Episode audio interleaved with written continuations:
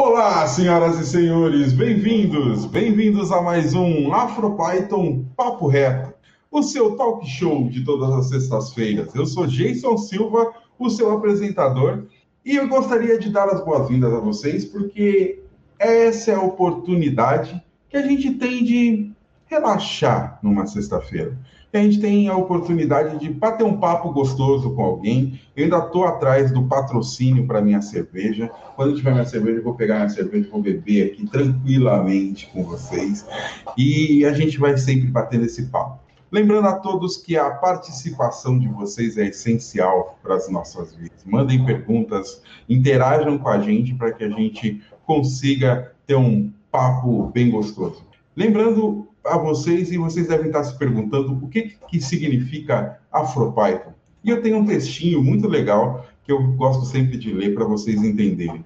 O AfroPython é uma iniciativa criada em novembro de 2017, organizada por jovens negros de Porto Alegre que perceberam a necessidade de incentivar a diversidade na área de TI das empresas. Assim, eles começaram a promover workshops e eventos voltados a ensinar a linguagem de programação Python. Python Entendeu? A iniciativa foi ganhando força e se espalhando por vários estados do país. E a partir desses eventos, começamos a pensar em por que não criar uma forma de conhecer mais pessoas negras, que possam ajudar a expandir o conhecimento da nossa comunidade. E por que não conhecer histórias interessantes? E a partir disso, o mundo é nosso. Então, a partir dessa, desse pensamento de conhecer pessoas negras com histórias interessantes, nós chegamos aqui no nosso papo reto nosso papo reto é a oportunidade da gente ter um papo reto com pessoas negras, com histórias interessantes, que a gente consiga se inspirar para também chegar lá. A partir disso, a gente já conversou com psicólogos, com psicólogas, com advogados e advogadas, com diretores de empresa, com diretoras de empresas, conversamos com desenvolvedores, desenvolvedor trans, a gente já conversou com dono de banco, você, já conversou com dono de banco, eu conversei, nós conversamos, porque a gente teve a oportunidade de mandar perguntas para ele também e conversar abertamente com ele. E hoje, não mais especial, temos também uma convidada com uma história fantástica. Ela é desenvolvedora na TopWorks, professora de programação no projeto Reprograma, criadora do podcast Quero Ser Dev, que ajuda a inspirar mulheres diversas na migração de carreira para a área de tecnologia. Senhoras e senhores, eu gostaria de dar um muito, boa, muito boas-vindas à minha amiga Simara Conceição. E aí? E aí, boa noite. Tudo boa certo noite. na medida do possível. Isso mesmo, é isso mesmo. Mas já estamos sobrevivendo e muito bem. Então vamos para cima. Não vamos desistir, não. Como você está? Ai, eu tô tranquila hoje, assim. Foi um dia bacana de trabalho, de troca. É, chegou turma nova na empresa, então eu pude trocar uma ideia com essa galera. Então tô bem inspirada hoje. Que legal, que legal. Então, já que você está inspirada e já que a gente já ficou aqui uma meia hora trocando ideia para você dar uma relaxada, eu já falo, eu falo sempre para todo mundo: não fique nervoso, porque quem passa vergonha aqui sou eu. Eu que faço as palhaçadas, falo errado, erro o nome das pessoas e vou embora. Mas, Simara, me diz uma coisa: você não assistiu nossos programas, então a gente sempre começa, a gente sempre tem umas perguntas chaves. E eu sempre fico me agitando, me balançando bastante, mexendo para lá e para cá, porque eu também fico nervoso. Mas, assim, é, a gente sempre tem algumas perguntas chaves, e a gente sempre tem uma primeira grande pergunta. E a primeira grande pergunta que a gente tem é: quem é você na fila do pão? Uou! Quem sou eu? Gente, primeiro, obrigado pelo convite, de verdade. Sempre muito bom conversar com você. A gente estava lembrando aqui de você me dando conselhos no metrô. é, mas eu sou Simara Conceição, eu tenho 32 anos, eu sou baiana, filha de Dona Cida, é, e é, tenho uma carreira que começou com marketing digital, mas com o passar dos anos é, eu fiz uma migração para a área de tecnologia. E eu gosto de contar essa história, porque eu acredito que várias pessoas possam também é, se inspirar e é, terem a carreira tão sonhada em tecnologia também. Assim, falando assim, a resposta curta é essa. tem resposta longa também. Tem, tem. Outro dia, outro dia eu tive uma resposta longa também, foi da hora, assim. Então você pode falar do jeito que você quiser. É, Simara, você se define uma pessoa é, briguenta, se você tivesse no, numa multidão, num protesto, você que estava lá na frente brigando ou tá lá no fundo só vendo o que está acontecendo? Eu, eu sou do babado, eu sou do babado, eu sou, eu sou a que grita, que briga, que fala alto. Eu sou essa pessoa, assim, acho que com, com, mais, com, mais, com mais maturidade eu fui aprendendo a ouvir mais. Mas eu sou aquariana, a gente coloca a culpa no signo, que é aquariano quer ter razão sempre. Aí eu, eu, ficava colocando a culpa no meu signo, sabe, assim, ao longo dos anos. Agora as coisas estão mais tranquilas, mas eu sou essa pessoa que tá lá na frente, sim. Não, bota a culpa no signo também. Eu sou agitado, parece até que eu tenho TDAH, mas eu falo, não, eu sou ariano, mano. É isso mesmo, e vou pra cima. mas me conta, me conta da sua história que, que te deu para, com 14 anos, o que, que deu na Simária, com 14 anos, vir para a área de tecnologia? Porque, querendo ou não, você também fazia marketing digital, tudo. Eu estou entregando que eu tenho, conheço essa história, mas vamos fugir. não, vou falar, vou falar a resposta longa, então. A resposta Vambora. longa é a seguinte: eu sou do interior da Bahia, Alagoinhas. Hum. E aí, com 17 anos, lá em Alagoinhas é o seguinte: a gente é, faz a escola e a gente aprende que tem que sair da cidade para fazer uma universidade. Até, uhum. até tem lá a UNEB, mas eram áreas é, que não me interessavam tanto na época. Então, o sonho era sair de Alagoinhas e ir para Salvador, que é a capital, para tentar a Universidade Federal, a UFBA né? Por favor, vamos valorizar as universidades. Isso está me revoltando no nível, porque também está ameaçada de fechar, assim como a FRJ. E aí o sonho era esse. Então, aos 17 anos, quando acabei a escola, fui para Salvador, fui estudar, fazer pré-vestibular, tive o primeiro emprego como atendente de telemarketing. A gente até brincou aqui, né, por causa do headset.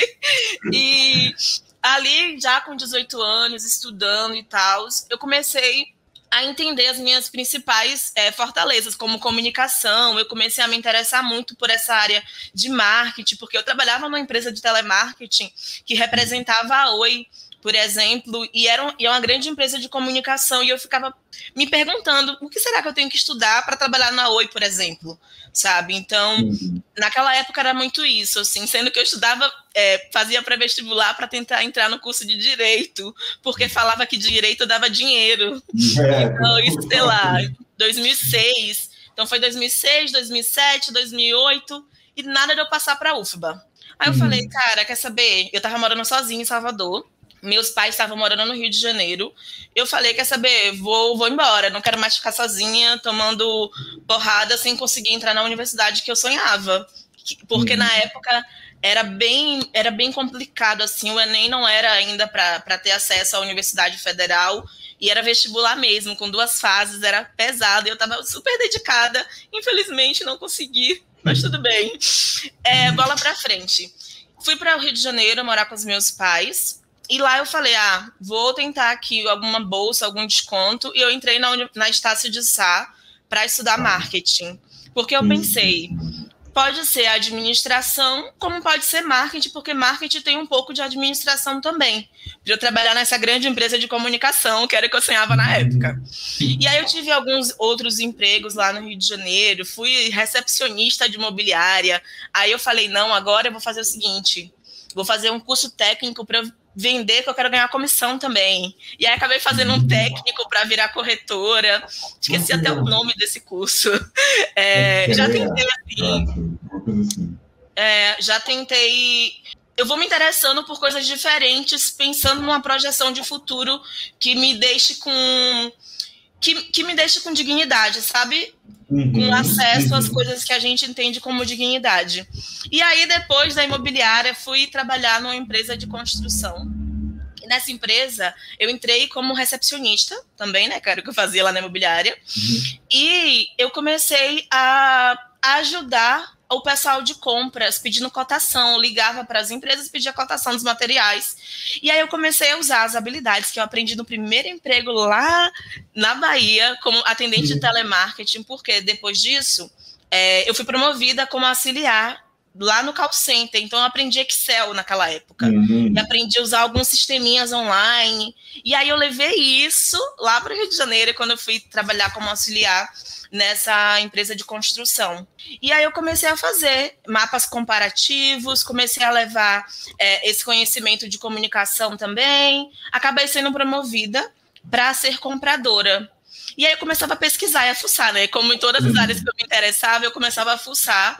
E a tecnologia sempre me encontrava. Então eu descobri, por exemplo, um aplicativo, um plugin para colocar no AutoCAD, que chamava QuantiCAD, onde a gente conseguia quantificar os materiais e ter menos erro, ou quase erro nenhum, para poder comprar material sem desperdício.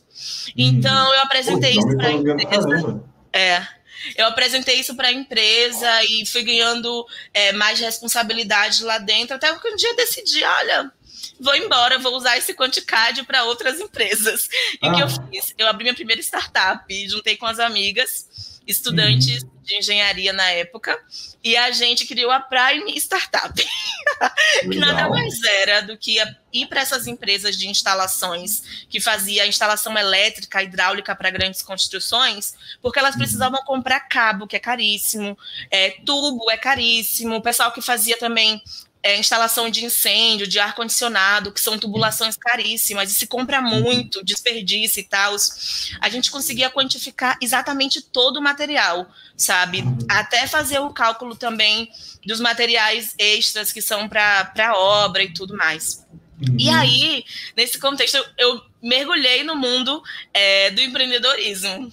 Isso Legal. eu tô falando de 2013 agora, tá? A gente começou uhum. lá em 2007, eu já tô em 2013, no Rio de tá. Janeiro, ah. empreendendo.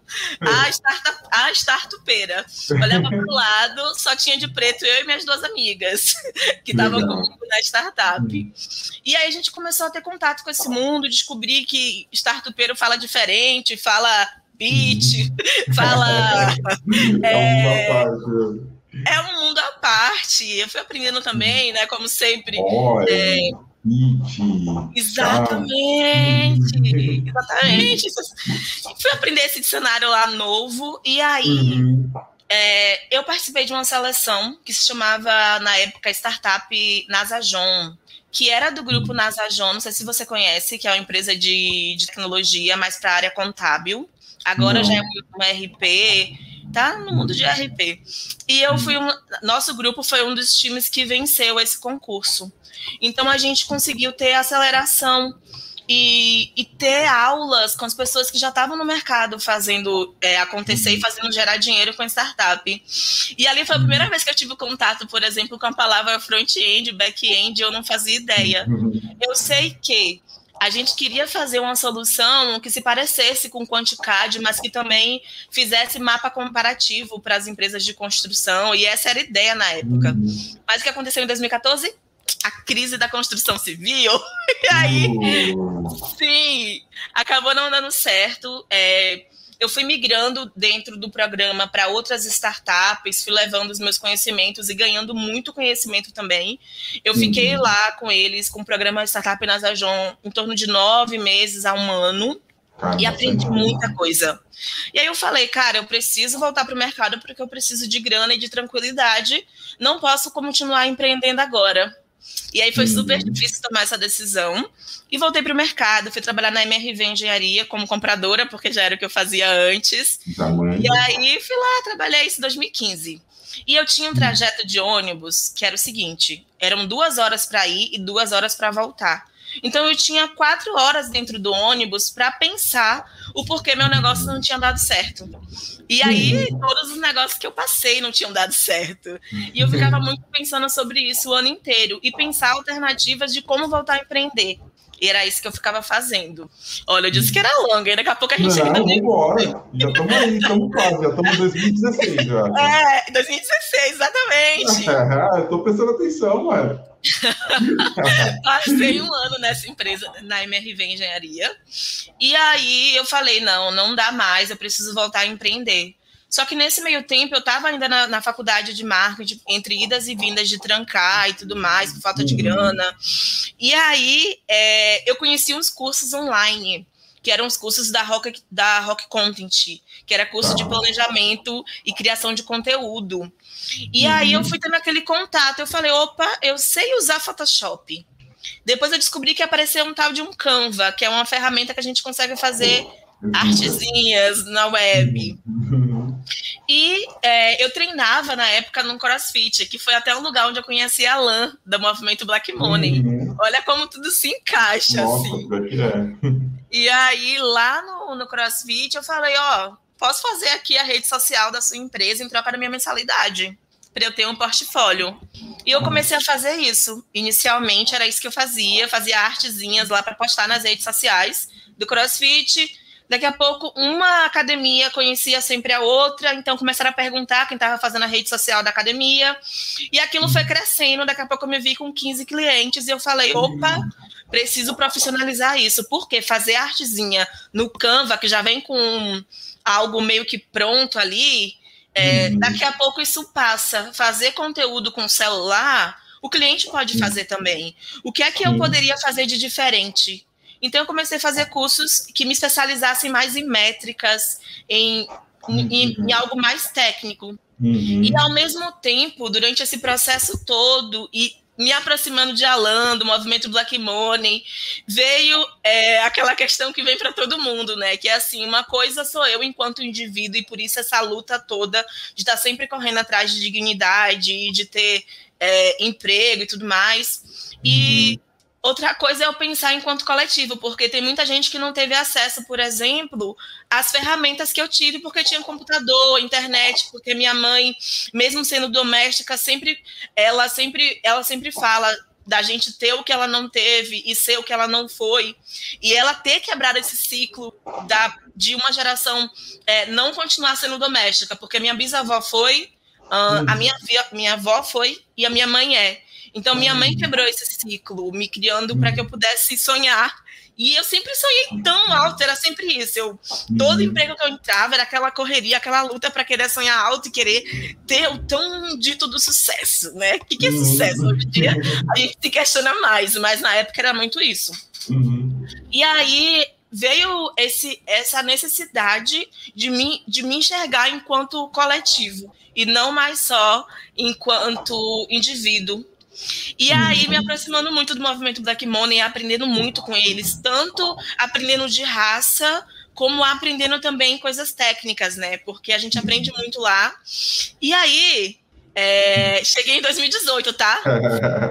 Tava ali em 2016 até 2018 atendendo academias de crossfit, pessoas da, de áreas correlatas, fisioterapeutas, pilates, uhum. nutricionistas. É, e aí chegou o momento de eu falar: opa, não dá mais para eu pensar só em mim. Eu vou investir o meu conhecimento na minha comunidade.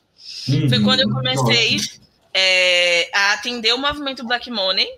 E no finalzinho de 2018 para o início de 2019. E no movimento Black Money, eu tive acesso ao primeiro curso de programação, que era a programação para pessoas não programadoras. Inclusive, o meu professor é Alisson Alisson, que tem um canal Programação Dinâmica. Eu acho que eu conheço. Acho que eu Inclu conheço. Exato. Inclusive, ele foi meu professor nesse curso. A primeira vez que eu vi o console, o DevTools, a primeira uhum. vez que, que eu vi uma operação matemática sendo feita ali no DevTools e tudo mais, uhum. foi com ele, sabe? Uhum. E entender assim, beleza, como é que eu trago isso para o marketing? E aí eu comecei a identificar que, por exemplo, a gente precisa fazer monitoramento Uh, a gente precisa aprender a fazer. Naquela época, eu precisava aprender é, a otimizar os sites dos clientes para o mecanismo de buscas do Google. Uhum. E aí, enquanto eu estudava na turma de programação para não programadoras, eu era aluna, é, eu era aluna dessa turma, mas eu era monitora na turma de marketing digital, ah, deixando para a comunidade o, o, que eu tinha de valor, que era o meu conhecimento, que era o meu saber. Uhum. E aí, depois disso, eu fiz muitas conexões.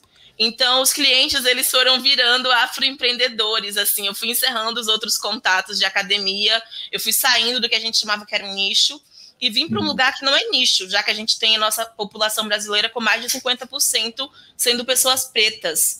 E a gente tem também um grupo muito grande de afroempreendedores. Então, eu vim fazer marketing para o meu povo, sabe? Eu comecei a ter clientes pretos, inclusive a Nina, do próprio movimento Black Money, o movimento. É, depois passei por diaspora.black. Enfim, uhum. foi uma galera assim bem massa, assim, eu aprendi muito, gerando valor e gerando resultado para essa galera afroempreendedora.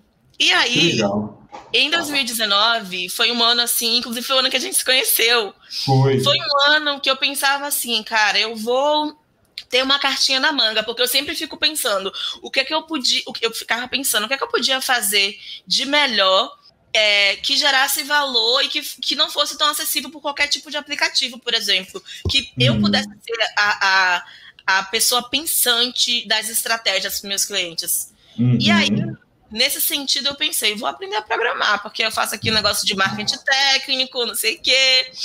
E aí fui colocando o que eu chamo de cartinha na manga. Então, em 2019, eu ainda atendia todos, é, a maioria dos clientes eram afroempreendedores na época, e eu morava ainda no Rio de Janeiro. E aí, uhum. fiz o Gama Academy em fevereiro, morando ainda no Rio, mas vindo para cá final de semana, final de semana, porque o Gama era presencial. né?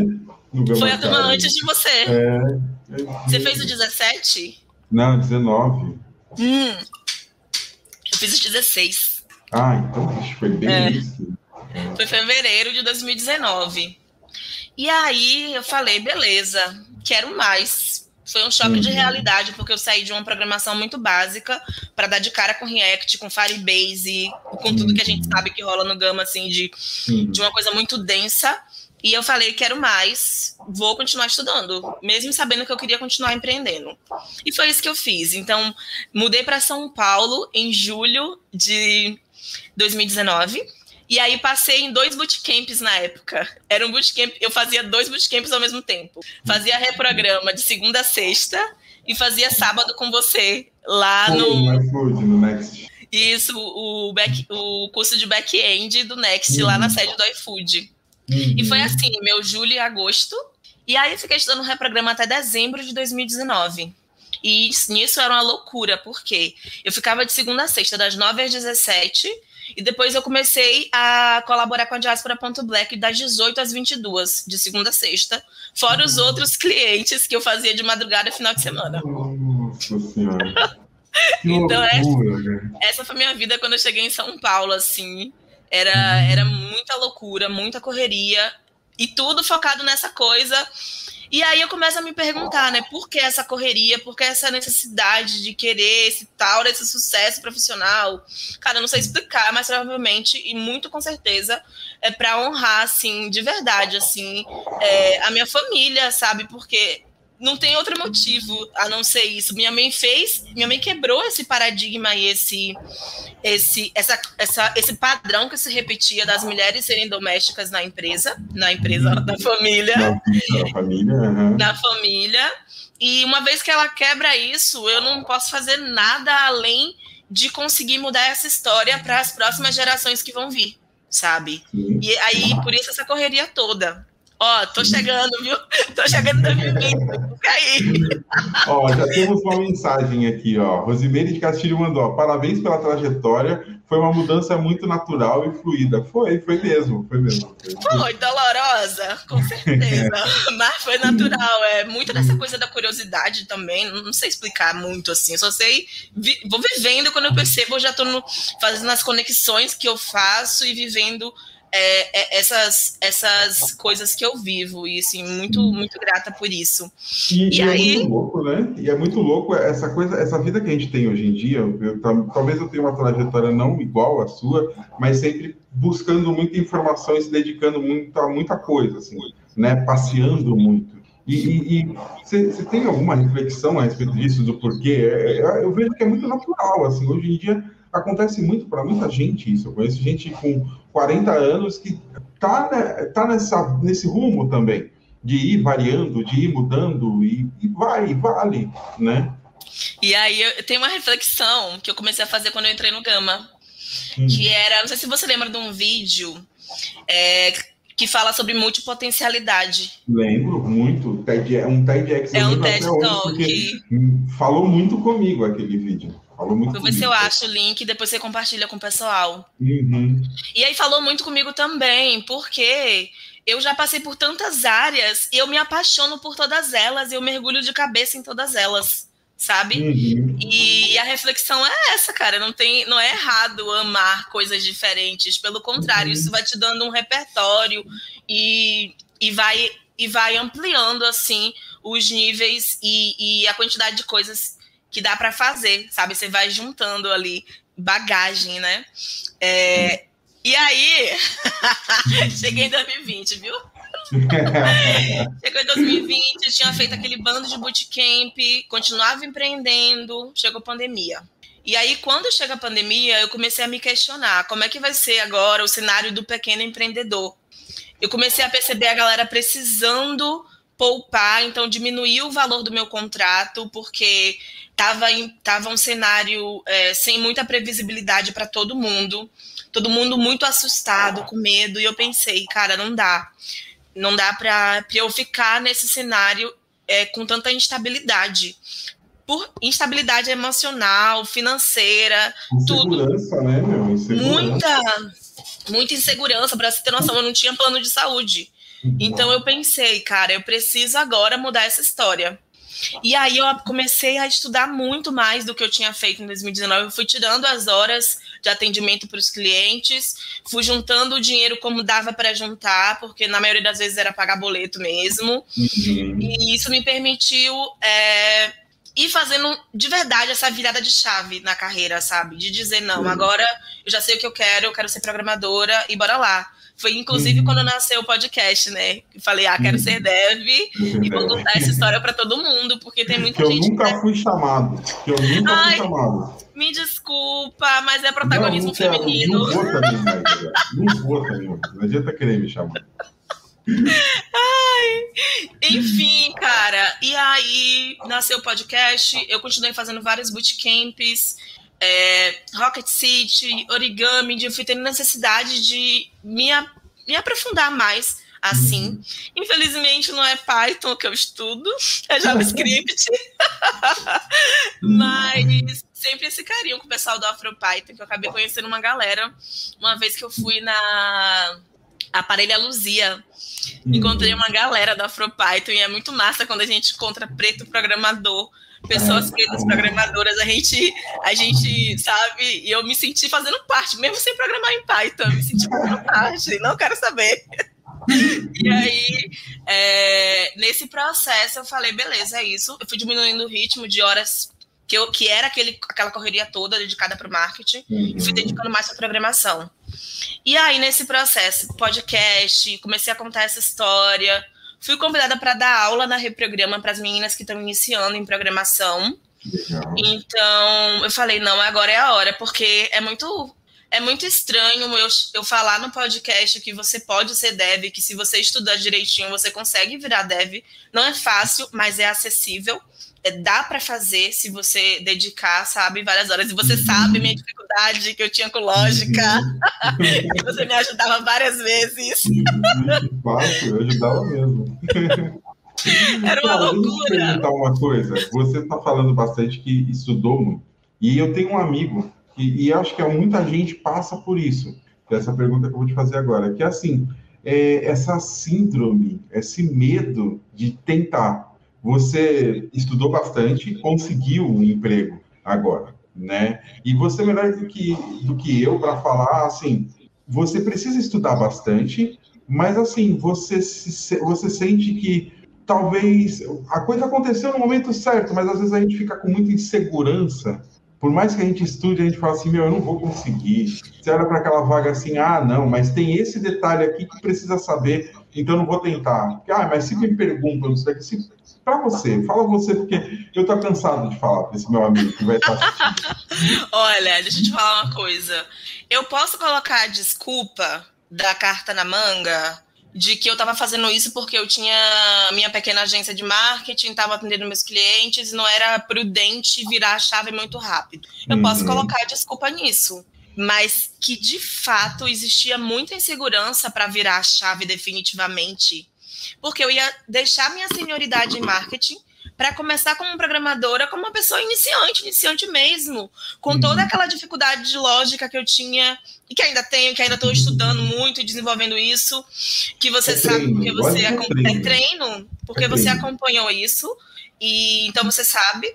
E aí é óbvio que tinha essa insegurança. E essa insegurança bate todos os dias, mas tem uma coisa, ela não pode paralisar a gente. A gente tem que ir com uhum. insegurança mesmo. Porque uhum. é, as vagas estão aí, as vagas estão aí, são muitas vagas. Obviamente, é, não tem tanta acessibilidade assim para as pessoas que estão iniciando agora, mas se a gente botar a cara e dizer, olha, não estou pronta ainda 100% não, tá? Mas se você me der uma chance, eu vou aprender, você consegue vaga. Sim. Porque tem muitas empresas dispostas, inclusive com vagas para bootcamp dentro da empresa, que foi um dos, um dos meus casos também, né? Caminho, é, é vou contar daqui a pouco, que a gente está chegando em 2020. 2021. Estamos chegando em 2021.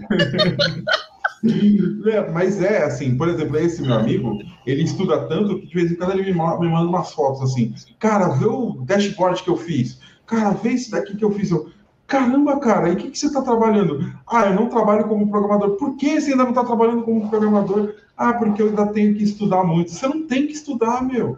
Entra na empresa, vai fazendo inscrição, faz inscrição em tudo que você conseguir. Em tudo. Faz Nossa, tem essa história para te contar. Eu tenho essa história para te contar. Cheguei em outubro de 2019.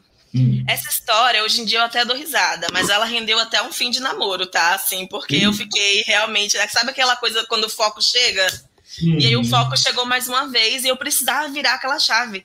Eu não tinha outra alternativa a não ser começar 2021 com um emprego de programadora. Era, ou era programadora ou era na área de educação, porque a gente tinha começado a dar aula na Reprograma, então eu gostei muito também disso. É apaixonante. Né? É muito, não é? Tá Poder ver as pessoas aprendendo a programar é muito maravilhoso. É muito. Nossa, eu não sei nem explicar assim o que eu sinto. É muito bom. E aí eu passei outubro, novembro, dezembro é, aplicando e fazendo processos seletivos. Eu fiz mais de 20 processos seletivos. Eu conto isso em um dos episódios. E é meio que você que é uma pessoa. Acho que você fez concurso público, não foi? Fiz, fiz.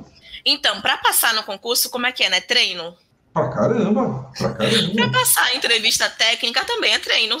Então, assim, são processos que eles vão tendo um padrão. E aí você começa a identificar isso. Primeiro, você tem que ter uma conversa com o RH, ou primeiro é um teste, como, por exemplo, um Hacker Rank da vida, que é uma plataforma para você desenvolver algoritmos. E aí eles vão uhum. fazendo casos de testes e tudo mais.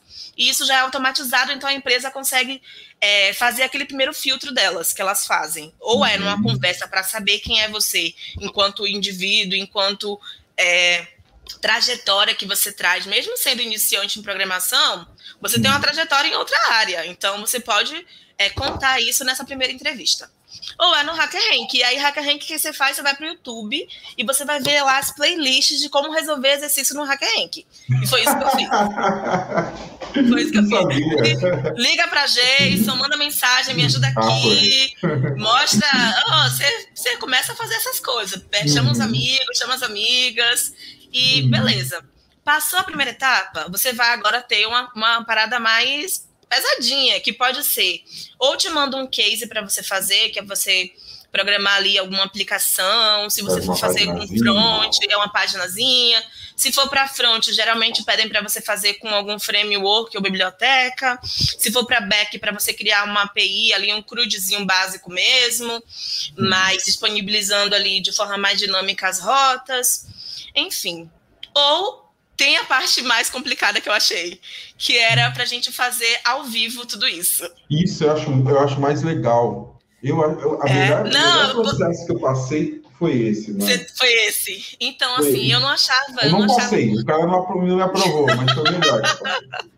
não é, é legal porque você aprende muito, muito. Uhum. E assim, eu achava complicado porque não era, por exemplo, como foi o da, da empresa que eu tô, que foi Pair Programming, que é uhum. você faz, mas a pessoa recrutadora que está com você, ela vai, ela vai te ajudando e te conduzindo para a resolução. Então, uhum. você, você vai mostrando outras habilidades, como se comunicar, você vai mostrando o, o seu raciocínio, como o seu raciocínio está se desenvolvendo ali para resolver uhum. aquele problema.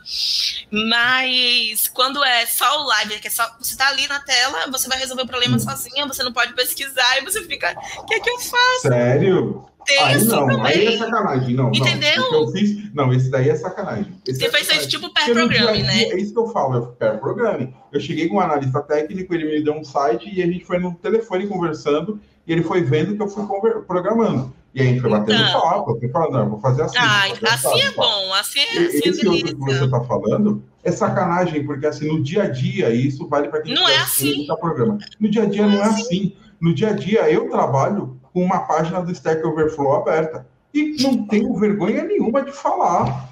vou fazendo. Uhum, uhum. se é um projeto novo, eu copio o projeto antigo, porque eu já acertei, eu não vou ficar repetindo o erro.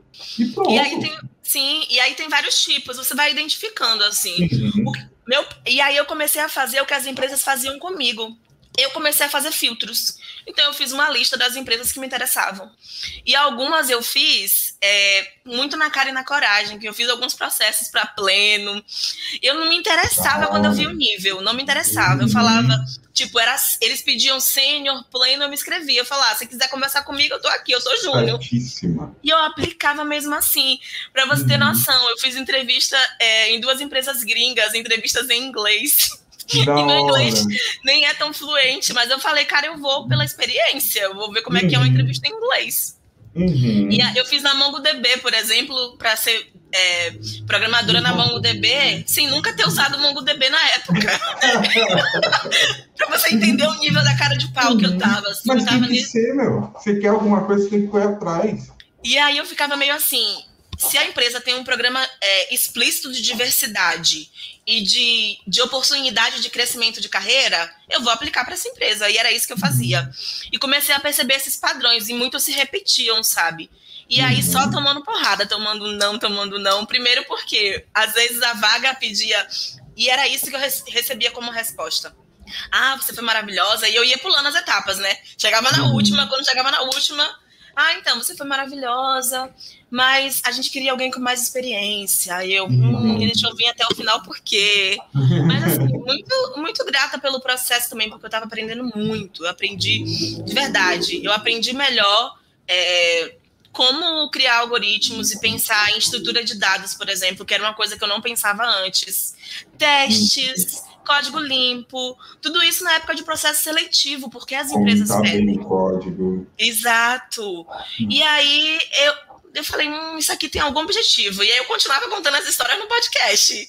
E bora uhum. lá. Até que chegou as aprovações. Eu fui aprovada para duas empresas com educação. Cheguei a trabalhar em uma delas um mês até. É, e estava nesse, nesse meio tempo esperando a resposta também na empresa que eu estou hoje, que é a ThoughtWorks. E aí eu fiquei, acabei ficando um mês na Tribe como instrutora, e aí foi, acabou tendo só o tempo de onboard mesmo, eu ia entrar em turma em janeiro. Quando recebi a uhum. resposta da TW, né, da ThoughtWorks, e eu disse uhum. sim, eu falei, cara, é isso, porque não basta só chegar no podcast, é, para mim, tá? Não bastava para mim. Para minha uhum. jornada, do que eu queria, do que eu pensava como projeção de futuro de carreira. Não bastava chegar no podcast e falar para o pessoal: olha, você pode ser dev se você quiser estudar e, sabe, se jogar. E eu não ser dev, sabe? Eu só era alguém que estava ali apoiando o sonho das pessoas. E, na verdade, isso também era meu sonho. E aí eu uhum. saí da Tribe, topei, fui para ThoughtWorks e eu entrei por um programa chamado Desenvolve, que é justamente um desses programas onde você é pago para estudar inicialmente. Uhum. Olha que maravilha! e o mais incrível é que foi um programa que foi a primeira iniciativa é, somente para o Brasil chama é, TOTWORKS University Brasil, né, Universidade da TOTWORKS do Brasil. Então, o inglês ele já não era indispensável como as outras turmas eram. Uh, e esse foi majoritariamente de mulheres. e eram todas pessoas negras. Então eram 10 pessoas que entraram. Era um, um homem, homem negro e nordestino. E as outras mulheres, eram nove mulheres negras, é, inclui, me incluindo, E foi muito, foi muito incrível a vivência toda, assim, de daquela coisa de se sentir pertencente, sabe? Uhum, então eu comecei uhum. em janeiro desse ano. Ah, cheguei no Ai, que legal! comecei em janeiro desse então, ano. Agora você já fez seu primeiro deploy. Você já, agora sim você já sabe o que é botar uma aplicação na rua, pra... Cara, deixa eu te contar, porque lá hum. a gente tem um projeto que a gente fica dois meses estudando. E ah, aí, é? dois meses programando, aprendendo melhores uhum. práticas de consultoria de software, é, aprendendo como, como lidar com o cliente.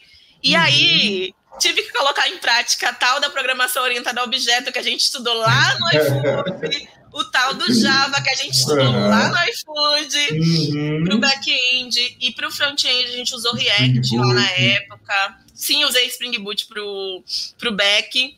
Uhum. E esse projeto a gente fazia todo o ciclo de desenvolvimento. Ai, então, desde fazer as cerimônias de metodologias ágeis e até o deploy, sabe? Tudo isso passando com muita atenção a olhar com olhar para a qualidade, é, olhar para o que faz sentido de que agrega valor para o cliente e até o deploy, assim usando é, CI/CD, sabe? Uhum, uhum. Então foi muito incrível assim o tanto de coisa que eu aprendi de poder dizer hoje tá no ar, sabe? Assim, é, cada óbvio que não foi uma coisa gigantesca e tal, uhum. é, e também tem muita coisa que a gente nem pode falar porque tem, esqueci o nome da palavra, confidencialidade, né, dos clientes. Mas o que eu posso dizer é que desses dois meses foi um aprendizado, assim, que foram os dois primeiros meses de empresa, assim, que parecia que eu tinha, sei lá, dois anos fazendo aquilo, tanto de coisa que eu aprendi, sabe? Mas é, esse ritmo, esse ritmo frenético, assim, é legal é. pro aprendizado, né? É um ritmo meio que vamos trabalhar e vamos criar uma mini empresa nossa e vocês vão ter esse objetivo e tem que entregar. Assim, muito legal. Temos perguntas, temos perguntas. Ei. Rosimeire de Castilho colocou aqui, ó. Você acha que o mercado de tecnologia para, está mais acessível para as mulheres? Sim, a gente sabe que existe um gap gigantesco de gênero ainda, assim como existe também para raça. É, mas as empresas elas já estão entendendo que se elas não fizerem nada para mudar esse cenário, ela não vai existir daqui a alguns anos, sabe? Então, sim, já tem vários programas que acontecem para inclusão de gênero e também para inclusão de raça, é, e que vale muito a pena a gente ficar atento tanto para incluir em relação a, a, formar essas pessoas, como também para dar vagas de emprego, sabe? Por exemplo, a Reprograma, que é esse bootcamp, é, onde eu dou aula lá para pessoas que estão iniciando, uhum. eles têm toda essa parte da formação, que são em torno de quatro meses a pessoa estudando, e no final ele te conecta com as empresas. Então tem ali o speed hiring, né, que é aquela entrevista mais rápida. Então, de alguma forma, é, sim, as empresas estão entendendo que precisam se movimentar quanto a isso, quanto a gerar mais diversidade. Então, estão surgindo mais oportunidades. Até porque é, a, as coisas têm que voltar para o que era natural, né? A primeira pessoa que inventou um algoritmo foi uma mulher. Então, uhum. esse lugar sempre foram das mulheres também, sabe? Então, agora é só um, um movimento que o mercado está fazendo para essa, essa coisa que a gente chama de futuro tecnológico com mais equidade, sabe? Muito legal, muito legal. Temos também algumas pessoas que estão mandando comentários. A Keila, Keila. Santos mandou uns, uns, desenhos aqui, mas eu não entendi o que são esses desenhos, tem que ver no YouTube. É, Luiz Henrique mandou aqui, ó, muito legal tudo isso, valeu, Luiz Henrique. E também o Moisés Lúcio mandou um boa noite. Boa noite, Moisés. Valeu por estar aqui também. Que, o, que já ia chamar de Keila. Simara, eu preciso te perguntar uma coisa. Você verá que, que qualquer pessoa pode me responder essa pergunta. Toda semana a gente vem fazendo umas perguntas chaves, como eu te falei, e uma delas é, é, é que assim, muitas empresas têm feito programas de, de inclusão, processos seletivos inclusivos para diversidade e tudo mais para negros, para diversidade no geral. E aí vem uma pergunta, que é assim, o depois que a pessoa entra. O depois que a pessoa entra, ela vai entrar com uma etiqueta dizendo que ela entrou por um programa de diversidade. E aí, assim, qual é a postura que essa pessoa que entrou nas empresas pode ter, já levando em consideração, pensando também que podem ter outras pessoas olhando e rotulando e falando assim: você só está aqui porque você teve esse programa de diversidade, senão você não estaria aqui. sabe? Tá. Primeiro é para dizer é, é, o que eu penso, assim, daquela pessoa que tá ali na frente brigando, como você me perguntou que eu sou, que eu sou mesmo. Uhum. Sim, entrei por um programa de diversidade e isso nada mais é do que reparação histórica, então fica na tua aí. É, eu já penso isso. Aí a resposta mais calma é a seguinte: é, a empresa ela tem que ter o compromisso de incluir e depois cultivar esse profissional e dar oportunidades reais e chances reais de crescimento. Então, é muito importante a gente perceber isso. E quando a gente for participar de processo seletivo, e, que, e se for um processo seletivo de diversidade, é, buscar pessoas no LinkedIn que trabalham nessa empresa e perguntar. Como é que é no dia a dia? É assim mesmo, como estão me dizendo? Sabe? Porque essa parte do cultivo também é muito importante. Beleza, sei que você entrou é, por esse processo aqui que é de inclusão, mas o que, é que eu te dou de ferramenta para você ter chances reais aqui dentro para você crescer, sabe? Então é importante a gente estar atento assim para isso também. Legal, legal, é isso mesmo. Temos mais comentários. O Moisés mandou aqui, ó. Ótima iniciativa, valeu, Moisés. O Leandro Carpenter. Ah, Leandro! Ó, o Leandro tá estudando Python, viu? Ah, é? Ah, se ele tiver afim, venha ser entrevistado pela gente. Estamos com um call for paper aqui. Hawkins mandou aqui, ó. Salve pessoal, conteúdo muito interessante. Obrigado, obrigado mesmo. Moisés escreveu aqui, ó. Jason, passo por isso no trabalho e na universidade. Cara, ainda que saibamos que não deixa de ser chato e incômodo, mas não podemos desistir se incomodar, se incomodados é porque tá bom. Se incomodamos é porque tá bom. É isso mesmo, Moisés. É isso, é isso mesmo. É isso mesmo. Para incomodar uma, uma mesmo. Reflexão, uma reflexão que a gente tem também é a seguinte: se a empresa ela está abrindo um processo de diversidade, ela tem que também estar se preparando para receber a diversidade. Sim. Né? Isso é uma reflexão que a gente sempre tem visto aqui. Não adianta só a empresa falar, fazer um processo de diversidade só porque é bonito. Uhum. E aí não saber tratar, não saber preparar os, o, toda a empresa para ter essa diversidade. Assim, não adianta você ter uma empresa só de brancos, com camiseta branca e gravatinha preta, e de repente ter um negão de blusa de frio e, ou, e não se preparar para toda essa diversidade. Acho que vale essa reflexão também. Simara, eu tenho uma última pergunta é, fechada também, que é a seguinte: qual é o seu recado para todas as outras Simaras de 14 anos que estão assistindo a gente? Ah, que coisa linda. Travou? Voltou?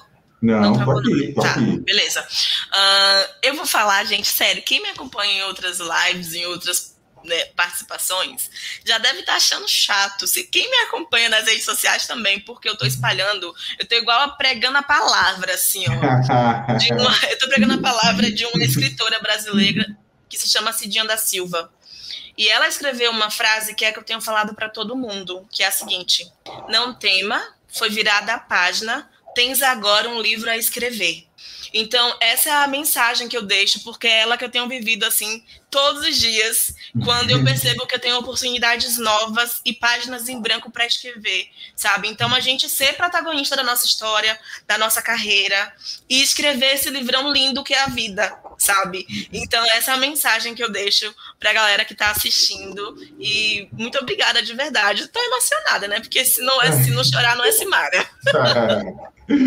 o Matheus mandou, mandou mais uma mensagem aqui. Poxa, que pena que está acabando. Tenho amado esses encontros na sexta. Mais uma vez, obrigado pelo momento. Espero um dia poder estar ao lado de lá. Pô, Moisés, você está se autoconvidando e eu vou falar com você, cara. Eu sei quem te conhece, eu sei de onde você é e eu vou pegar seu contato, você vai estar aqui. É, você pensa que não. Simara, eu queria só te agradecer mais uma vez, eu só queria ressaltar que, assim, é, a ideia desse programa é mostrar histórias como a sua, mostrar histórias de pessoas maravilhosas como você. E se nesse processo de demonstrar histórias de pessoas maravilhosas como você, a gente conseguir tocar pelo menos uma pessoa daqui a dois anos, a gente já vai estar realizando o objetivo do nosso programa. E isso tem se, e esse programa tem se tornado o sonho da minha vida. E eu queria só te agradecer por está me ajudando a realizar meu sonho. Ah, que lindo. Obrigado, eu que te agradeço muito. Eu tava com saudade de você, ah, dos papos inspiradores, dos conselhos. Obrigada de verdade, viu? Que isso, que isso. Eu que agradeço. Eu que agradeço muito o carinho que você tem também. Gente, então é isso. Muito obrigado por vocês estarem aqui com a gente. Muito obrigado por mais uma sexta-feira vocês estarem aqui pregando a palavra e falando de diversidade certo? E, Simara, se você quiser mandar um último recado, alguma última mensagem, estamos, estamos todos ouvidos aqui para você. Ah, nem é mais mensagem, vou fazer meu merchan então, tá, faça, gente?